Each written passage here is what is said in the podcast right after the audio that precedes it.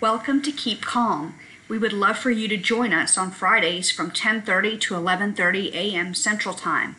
For more information, check out our website at www.faithwalking.com where you can scroll down to the Spaces for Wholeness groups section and click on Keep Calm. You can also email us at info at faithwalking.us. We have been talking the last several weeks about Epiphany, the season of Epiphany, and for some traditions, the season of, of Epiphany goes from January 6th all the way through um, Ash Wednesday until Ash Wednesday. And for we non liturgical people, that's fascinating and interesting. And, and so, one more time, uh, I want to come back to the idea of epiphany and uh, the coming of the Magi pro, pro, uh, primarily to visit Jesus at his birth. Last week, Jan uh, shared some comments with me with us uh, from her own study, and she preached a message on on Epiphany. And a couple of weeks ago, Judith uh, shared something with me and, and some of her reflections and, and talk related to Epiphany uh, that I found uh, really insightful and helpful. And I forgot last week to ask her uh, to talk about that. But today, I would like her to just share her thoughts as we as we get started. Uh, in a similar way, Jan shared some thoughts last week and Jan, feel free to add any thoughts this week. Uh, I mean, because we're we we've all been thinking about this and studying this. So Judith, a- after we welcome Dawn to the conversation. Hi, Dawn. Welcome in. Thank you. Glad to have you. Now, Judith, tell us tell us what you got. Okay. Um, you might remember that when Ken was talking to us a couple of weeks ago, um, about Epiphany. He was talking about the Magi coming, of course, to see Jesus. But Herod got in the way here um, and wanted to see, you know, what was this all about? And so he called for the Magi to come, and they um, they did. And they said, "We're coming to see this king that has has been um, predicted by the angels, that has been proclaimed by the angels." And Herod got anxious and then did some horrendous stuff um, with the killing of the innocents. And um, I mean, he just, his anxiety boiled over and, um, and he did a lot of evil. The same evening, um, I, I have dinner every Friday night with a group of friends, and this has been going on for years. And um, one of my good friends is also from a liturgical church. And at dinner, she was saying, um, oh, and this was an Epiphany dinner. She wanted to do a Three Kings dinner, and we made it special, and we had a um, Three Kings cake for dessert. But she was sitting there, and, and, and she had decorated the house and decorated the table. It was a beautiful festive festive meal. But she said how irritated she was. Actually, she used the word pissed. Um, that the insurrectionists on January 6th, because January 6th is the feast of the Epiphany, that they stole this beautiful celebration that we have of the Magi coming to Jesus. And she was just so angry that that happened because now it's tainted her memory, her thoughts of Epiphany. And after she was done, um, I said, Well, I wonder if there's a different way of looking at it. And I thought of, of what Ken had been saying, because I think in some ways, the insurrectionists gave us back Epiphany um, in the sense that we don't have Herod, we don't have the Magi coming, but we do have people that are anxious um, about what's going on in our world today, people that are anxious about what's going on, what was going on in our government, what is probably still going on to some degree. And they reacted out of their anxiety. And so, in a sense, we had another perfect model of epiphany on January 6th of last year. And so I, I said, you know, yes, um, we don't like to see this, but it's a reminder that it's still there and God is still in control. And we need to be aware of what anxiety can do. So I, I said it was a way that we we actually got Epiphany back because they did it on the Feast of the Epiphany. So that that's my little story. Yeah, great story, Judith, and uh, and really impactful. I, I thought some about the events of January sixth a year ago, but I but I had not made that connection about how oh yeah that that connects so completely with this idea of uh, of what Epiphany is about and the anxiety that was in the system. Well, today let's let's launch off that. Today I want to go uh, and talk about two a little bit different things, all related to the the celebration of Epiphany and the coming of the Magi to welcome uh, in the birth of Jesus.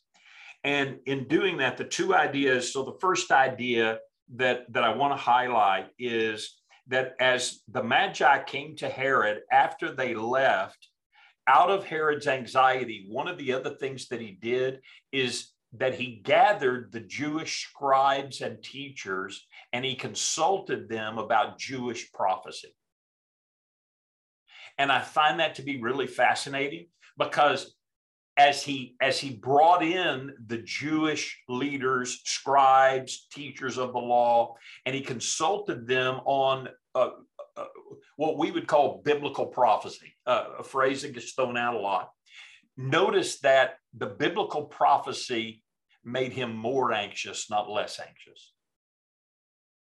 So, so more anxiety got stirred up in his prophecy search than than resolve for him. And I wonder, even today, with people that continuously are studying and and and and are consumed many by the study of biblical prophecy if it if it's helping them or is it hurting them is it making them more uh, faithful and more faith filled or is it making them more anxious uh, so I, I grew up in the 70s which has been a long time ago, but in the 70s, uh, some of you have been around long enough. In, in my heritage, the study of biblical prophecy was huge.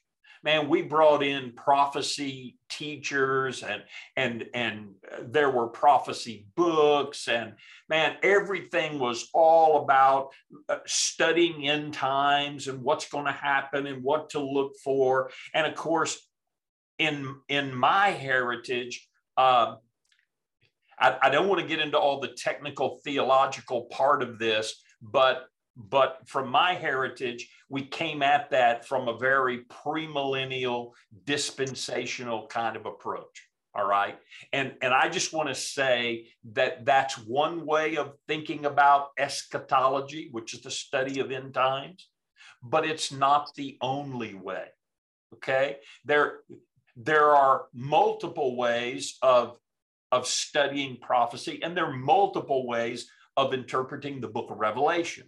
Uh, and today, it's not my intent to go there. But as I look at my own journey around biblical prophecy, I also uh, I, I started asking myself these questions. And uh, and it was really uh, and i think it's really important. And i think these are three questions that folks ought to be asking today. And here's the first question. Does our study of prophecy move us toward loving others what better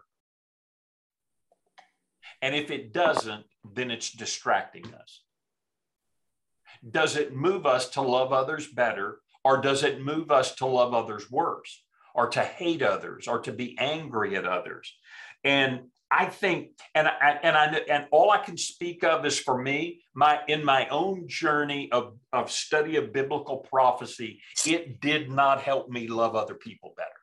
It made me more judgmental, more critical, more condemning, uh, more angry instead of that. The second question then, and, and all of these are similar, but the, the second question is Does my study of prophecy make me more like Jesus or less like Jesus? And again, in my own study and in my own journey, if I'm really honest, my study of prophecy did not make me more like Jesus It, it made me more curious and interested in prophecy and trying to figure stuff out, but it did not make me more like Jesus. And the third question that I that I think is important to ask is does my study of biblical prophecy help me align my life more fully with the mission of God in the world? Or does it distract me from the mission of God in the world? Do I even believe God has a mission in the world as it is? And in my own study of biblical prophecy from that premillennial dispensational rapture of the church uh, theology, uh, it's it's a theology that that uh, presents this idea that that the this world's just going to get blown up and and and destroyed and and here's what I want to say, folks I do not believe that anymore. And I do not believe that's the mission of God. I believe God's mission is, is to uh, is for the kingdom of God, uh, the, the kingdom and God's will to come on earth just as it, as it is in heaven.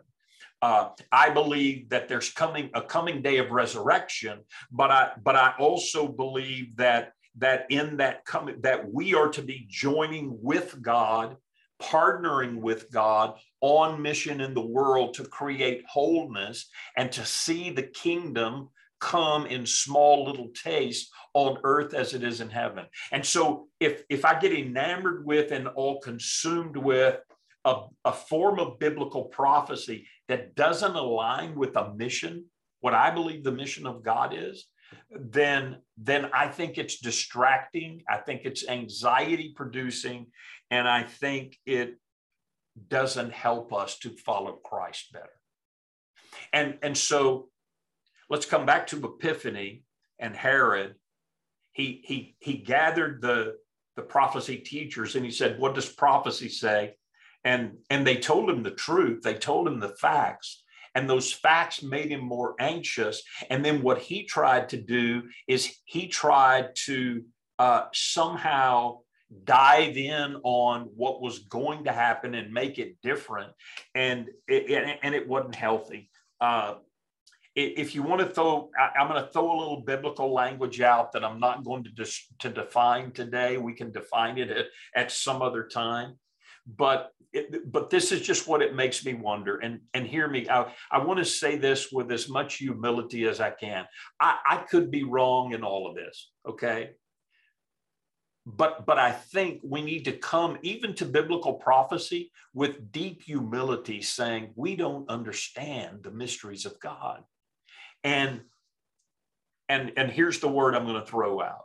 And i wonder sometime if if our infatuation with the study of prophecy isn't similar to what Paul described as Gnosticism in the Bible, which is a search for more knowledge. I need more, I need to know more. And, and, and I'm, I'm just infatuated with knowing more rather than, if, if you remember what we talked about last week, rather than dwelling in Jesus more and aligning my life with Jesus more rather than this idea of biblical prophecy more.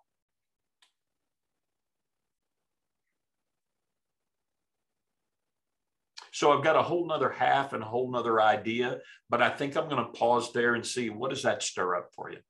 Because I know it stirs up something. Anybody want to speak to that?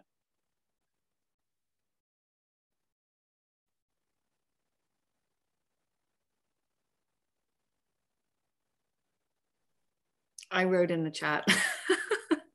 okay. That's all I got. all right. No problem. Thank you, Leslie. Yeah. Yeah. I, uh, so again, from my first formation group, uh, this was implicit, never explicit, but implicit in my first formation was it's more important to be right than it is to be loving. And I just don't think that's the way of Jesus. I don't find, in fact, I don't find that anywhere in Jesus. I find Jesus constantly holding up a mirror for people constantly defining himself and saying, This is me and my way, but always loving people. And and so I think we have to, I think that's an important thing for, for us to do, uh, is to think about that. And and just uh, yeah. So here's a question I ask. I'm going to ask it. I'm I'm not looking for an answer. It's really it's it's a really big, broad question that just challenges my thinking but but I'm going to ask it to you because I ask it often. And for you listening on the podcast, I know good and well I'm going to make some folks anxious. Okay. So here's the question Is God's grace big enough to cover up bad belief? Is God's grace broader than, bigger than bad belief? So what I'm what I'm asking is if I don't quite believe everything correctly, is God's grace big enough to forgive me for, for my bad belief? Because again, in my heritage, the answer was no. God's grace isn't big enough to cover up bad belief. God's grace is big enough to forgive you of your sin, but it, but you've got to believe right in order to gain God's forgiveness. And I'm not I'm not sure I believe that. Um, and I and I realize I'm opening a huge can of worms. Uh, I'm, I'm opening a huge can of worms.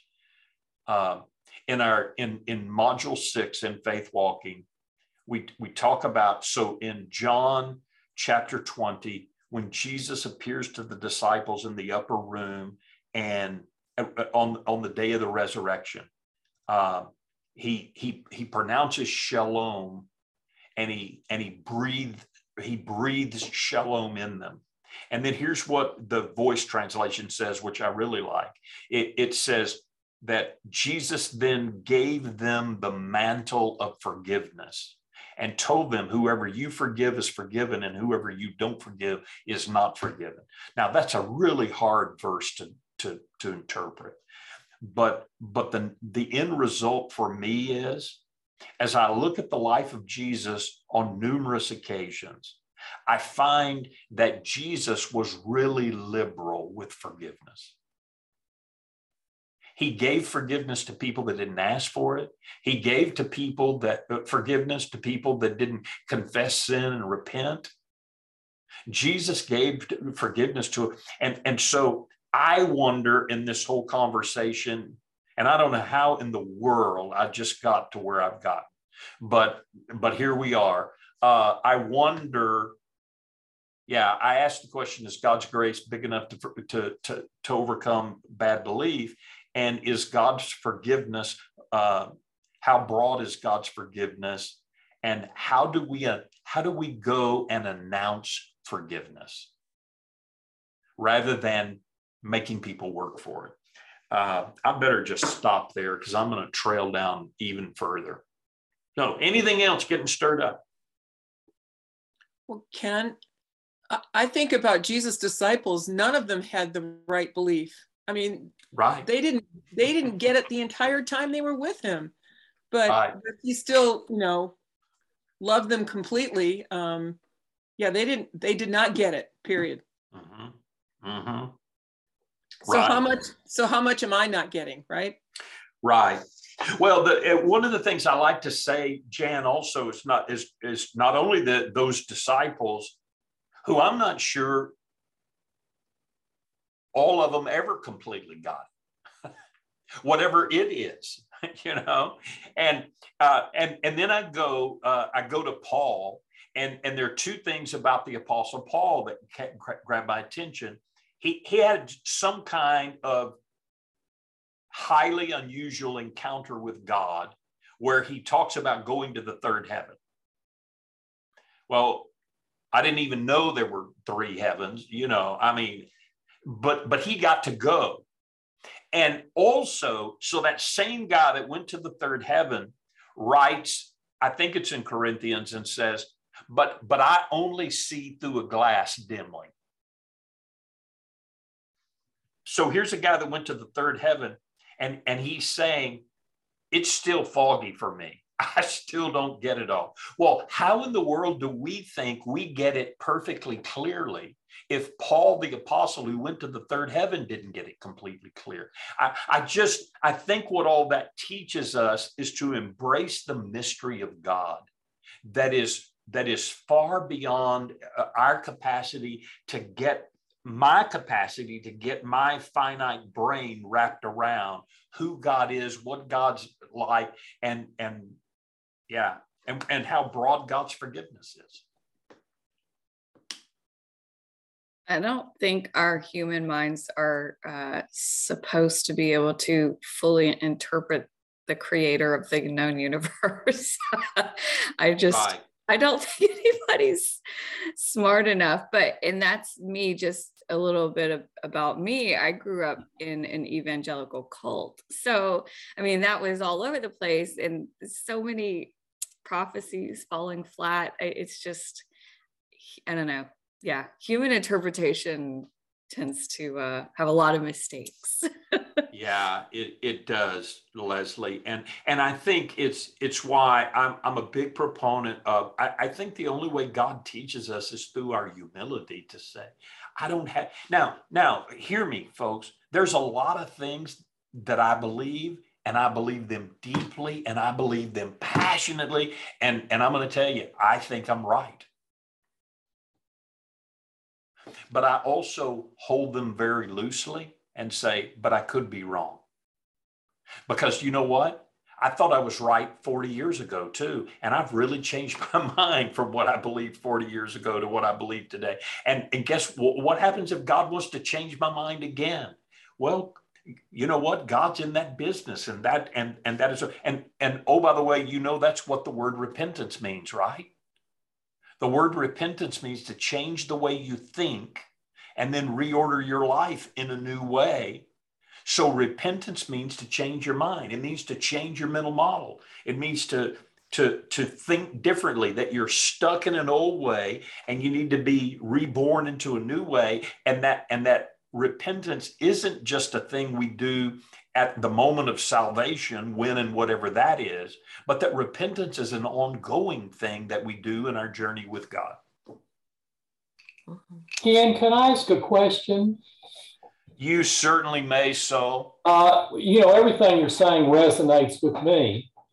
Um, but I happen to have family members that are very much at the other end of the spectrum on this. Yes, sir. They talk a lot about the end times. They think that's very important. Um, and one of their rationales uh, for that is, is how much about end times is in scripture, how much Jesus talked about that. So I guess um, my, my question about that is, do you, do you have any thought on, in response to that, why, you know, what, what was the per what's the Lord's purpose in the information we do have about end times in scriptures? or am I getting us off track? Yeah. So I don't have a clue. I don't know.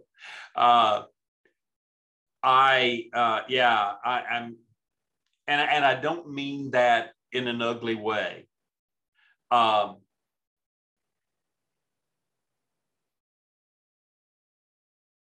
here, here's what I believe, and, and here's what my experience has been.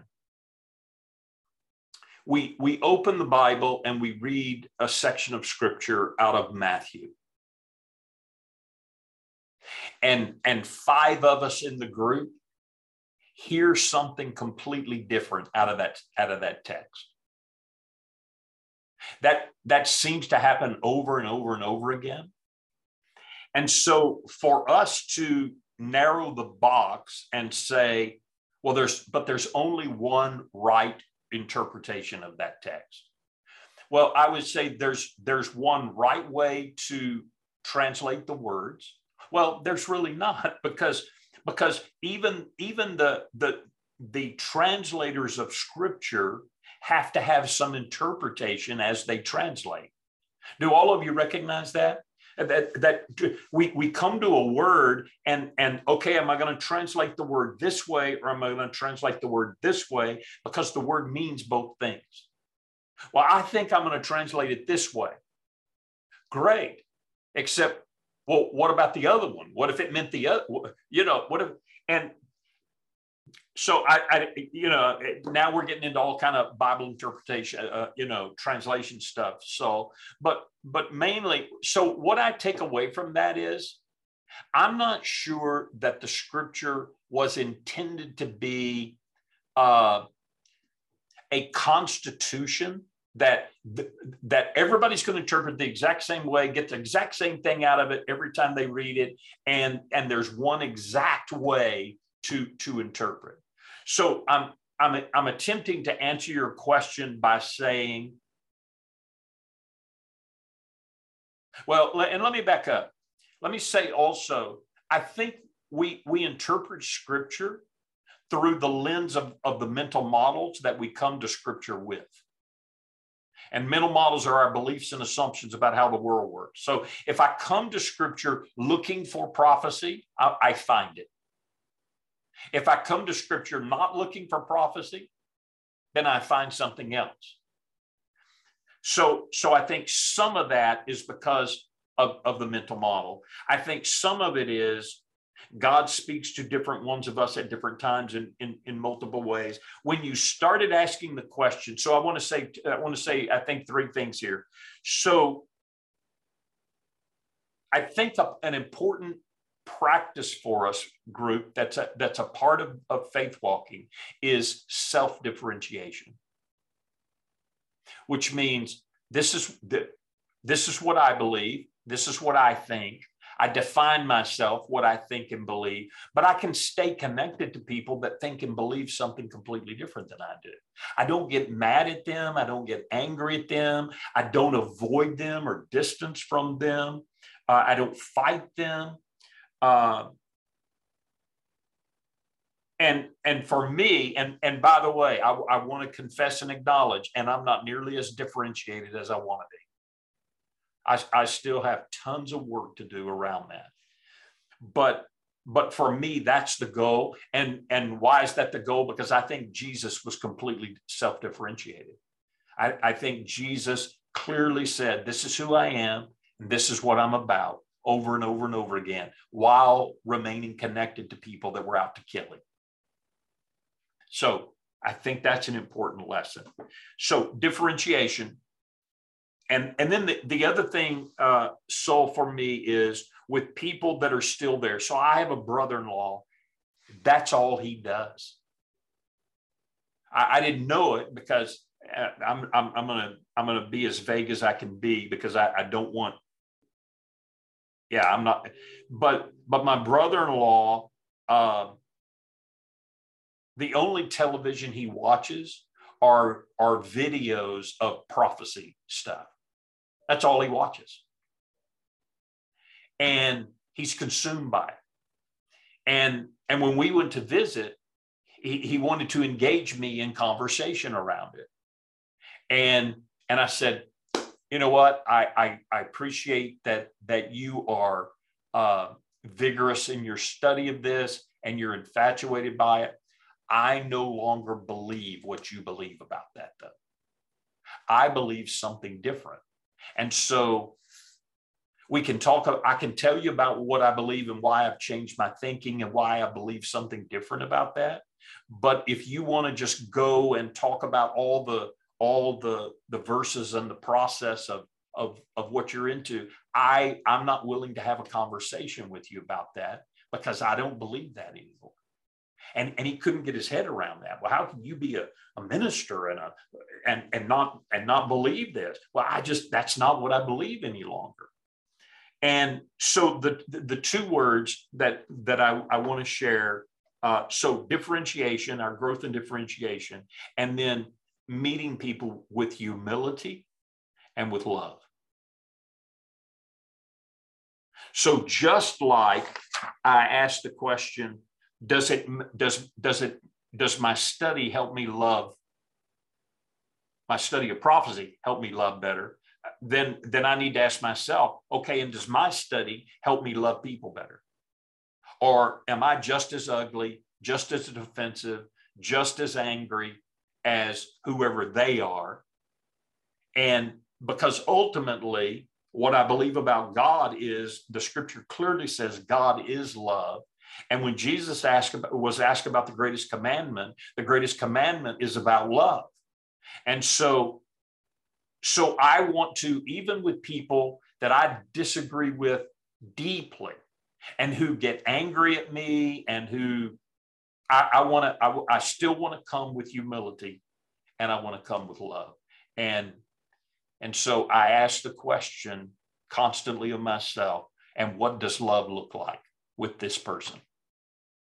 Uh, having said all that, I want to say, and part of differentiation is the capacity to establish clear boundaries and say, you know what, I'm not willing to get into an argument with you about this. I, am not willing uh, to, to see you all stirred up. I, I'm here for a visit and I want to enjoy your company. Uh, and so I'm not willing to talk about that. And that's okay. So recognize again. So we could say, well, distancing is a form of reactivity to anxiety. It is. But sometimes my best thinking tells me I need to create a boundary that may look like distancing, but that's very healthy in order for us to be able to stay in relationship that, that works. Now, man, that's a whole lot of talking to. I, I don't even know if you had a question, so, but th- those are my thoughts that came. Uh, anything you want to respond to based upon that? Did I get close to speaking to what you were talking about? You know, that, that's helpful. Thank you. Yeah. He doesn't exactly answer my question, but like you said, you're not able to answer my question. I don't have a problem with that. Yeah. you know? but I, what you're saying is helpful.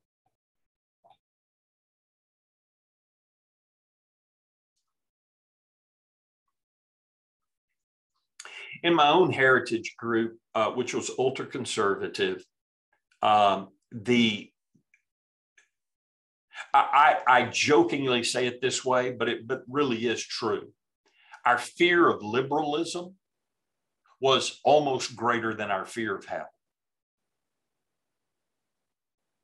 That oh my goodness, you know, and and so so I was taught in my first formation to protect myself from the slippery slope. And, and, and the slippery slope, by the way, is anything that doesn't agree with what we already believe, right? That's the slippery slope. And, uh, and, and we were so afraid of the slippery slope. I, so I'll describe it this way. I've got a book on my bookshelf. It's way up on the top because I, I, I need to throw it away. But it's a book about books and the book about books is a book that tells you what the appropriate books to, to study are and what the inappropriate books to study are. Yeah, so if you're buying, if you want to buy a biblical commentary, for example, it, it, gives you a list. Here's the biblical commentaries, and these these are the ones that are going to align with what we believe, and these are the ones that are going to take you somewhere else. And so, so we were so in the box and so afraid of liberalism, and anything out of our little box was liberalism, and so therefore you didn't think outside the box and and and so the greatest anxiety producer was if you got a hold of something that, that got you thinking outside of the box you're it's going to lead to liberalism and you're going to go down the slippery slope and boom you're going to be gone.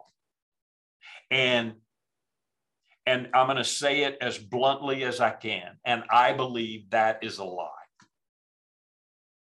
I just believe it's a lie and and i believe it's it's it's a lie that's built on anxiety it's built on fear and and god has not given us a spirit of fear And so, okay, well, if God hadn't given us a spirit of fear, who's given the spirit of fear? Where's fear coming from? But but it's that spirit of fear that keeps us trapped in a mental model that doesn't let us escape and and and here's the deal and i'm not saying that if you get out of that little box you you won't come back and get in the box and say no i believe exactly i've done i've done all this study and that's okay uh, what I believe is that God, eh, that our journey with God is a journey, and that God wants us to, He, he wants to take us to places that we're unwilling to go or that we're afraid to go. And so, yeah. How in the world did I get off on all this today? I'm gonna blame it on y'all. Y'all did it.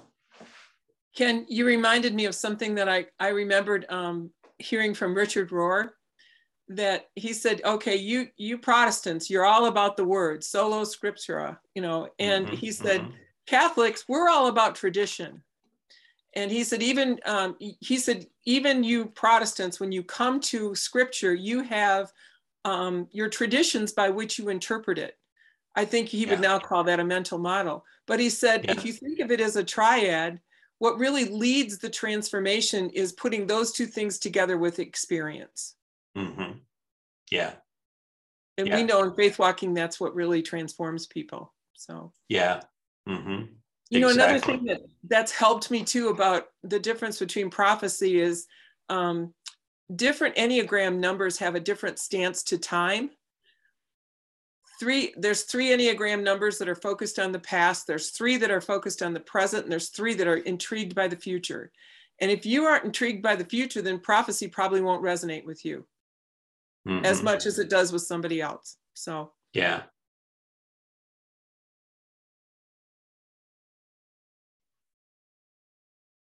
So, what's the takeaway? I want three of you at least to, to unmute and tell me what what what the takeaway is. What's the takeaway? And and so here's the deal. There's there's no right answer. What's your takeaway? Would somebody be willing to t- tell me? Jerry? I think one of the biggest takeaways for me is just remaining humble in all of this and mm-hmm. realizing that I, I, my mind is so limited in its understanding and just um, continuing to be curious. I think curious is mm-hmm. critical mm-hmm. and discerning. Yeah. Yeah. And and humble. Good. Yeah. Beautiful, Jerry. Thank you. And Diane? for me, yeah, and for me, um, the first word that I think of is trust. And, mm-hmm. and then listening to Jesus. Those are, I mean, those are the two things because if I get, if my mind gets diverted elsewhere, I really don't feel that I can, uh, to use an old phrase, hang my hat on it, you know? I mean, mm-hmm. yeah. So trust and listening. Good. Thank you, Diane. Trish? Trish for me, yeah. for me, when it, it it comes to focusing is what I'm listening, if I'm, what I'm hearing is my attention and you you mentioned it and what you were just talking is it stir up fear in me or does, is it love and we know from scripture that perfect love casts out all fear and that god is perfect love so if it's fear based then that's there's something off there and mm-hmm. i don't have to have it all figured out i was thinking mm-hmm. earlier you were talking that when we come to scripture or how we understand God as all neatly wrapped up and put into a box, there's no room for growth there and at all. And I think we probably all agree, as you said, my beliefs now at this point in my journey are way, way different. And thank God, truly. Um, but for me, exactly. it comes, but for me, it comes down to is this love based or is this fear mm-hmm. based? Yeah, good, Trish. Yeah. Yeah, in my own journey, one of the ways I describe myself, Trish, is I like myself a whole lot better now than I did back then. Same.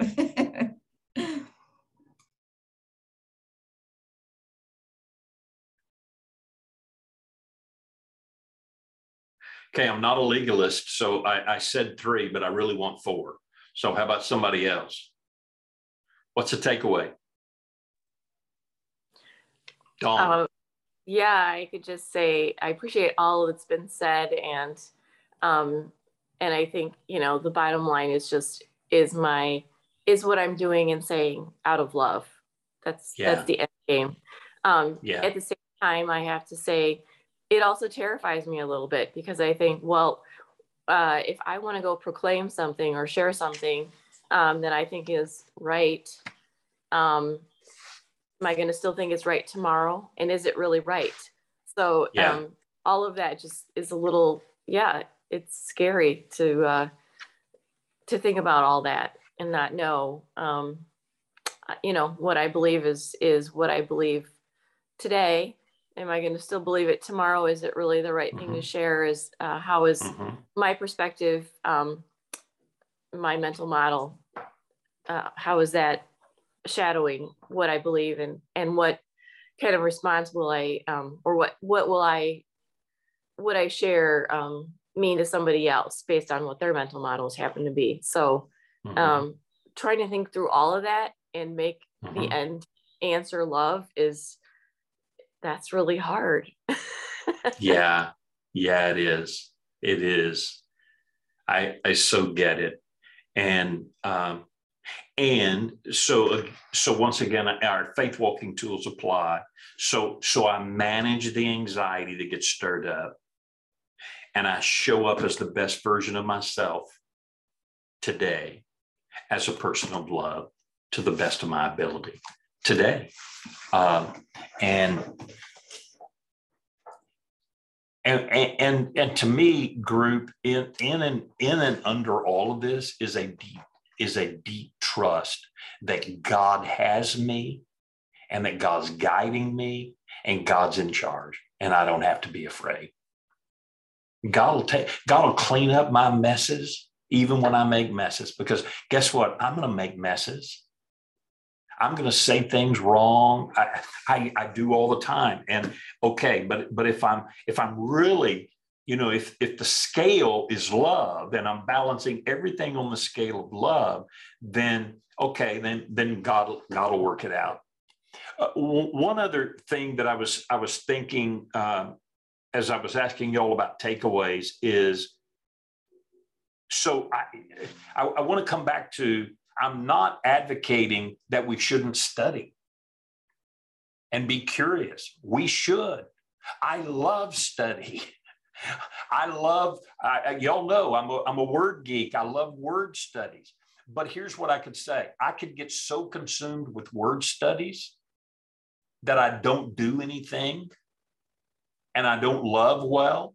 And all of my word studies, I could I could translate every word perfectly from scripture and not be loving, and I'd be out of alignment with the way of Jesus. That's what I believe.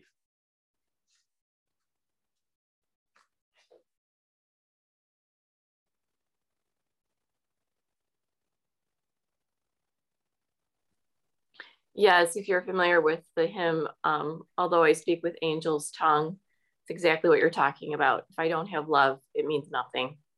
Yeah. And of course, yeah. that's scripture reference to. Yeah. Yeah. First Corinthians 13. Mm-hmm. Good.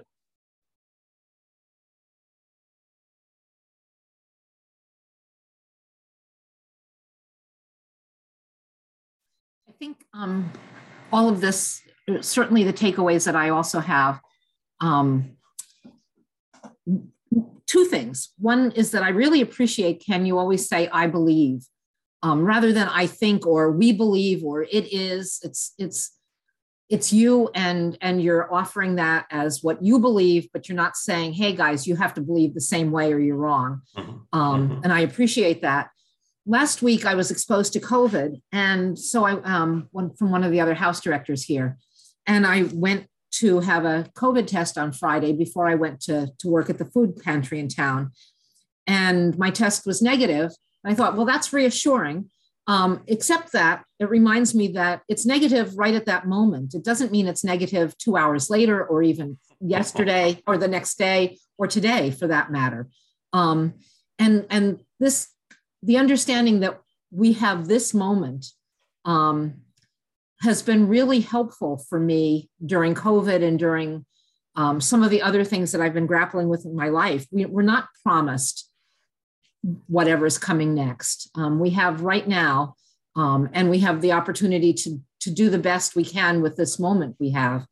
Um, and so I, I when I look at, at biblical prophecy, when I look at the Bible, I think, you know, first of all, yes, the mental models we come with, but also if we're taking everything, there are there are scripture passages passages that seem to contradict one another.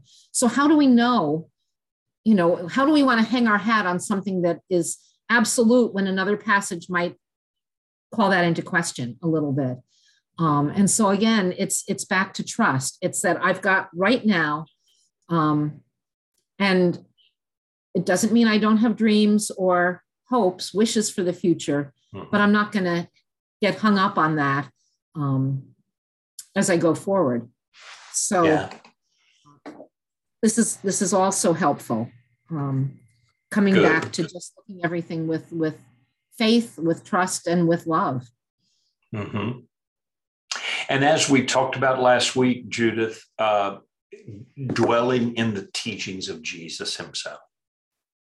What did Jesus say? Uh, I, I keep, you know, okay, yeah. What what did Jesus say?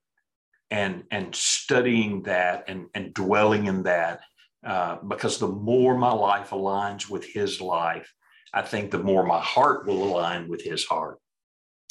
You you mentioned uh, and and thank you for it uh, that i always talk about i believe. And that is my practice of self differentiation uh, there may there may not be anybody else that believes that and that's okay but it but it is that that this is what i believe take you can take it you can leave it you can believe it you can agree you can disagree but, but what you can't take away is that i believe it because it's my belief and and so uh, it's it's I've had people push back on that and say, I don't want to know. They, they say to me, I don't want to know what you have to say. I want to know what God has to say. And I said, Well, you've come to the wrong place there because I don't know what God has to say. You need to go to take that up with God, right? and and and recognize so so what we call that folks is triangling. See, if if I speak for God, then uh, uh wait, doesn't God want to speak to you?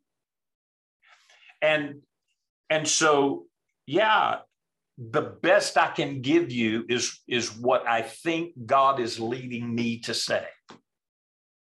That's the best I can give you. But still, I have to own that this is what I believe, this is what I think, this is what I hear. Uh, as, as I humbly place myself uh, at God's disposal and say, Lord, please speak in me, this is what it is. But it's still what I think and what I believe. Uh, because what I think and what I believe is that I'm being led by the Spirit, but so do many other folks. So, anyway, enough of that. I appreciate that. Thank you. Yeah. Thank you all.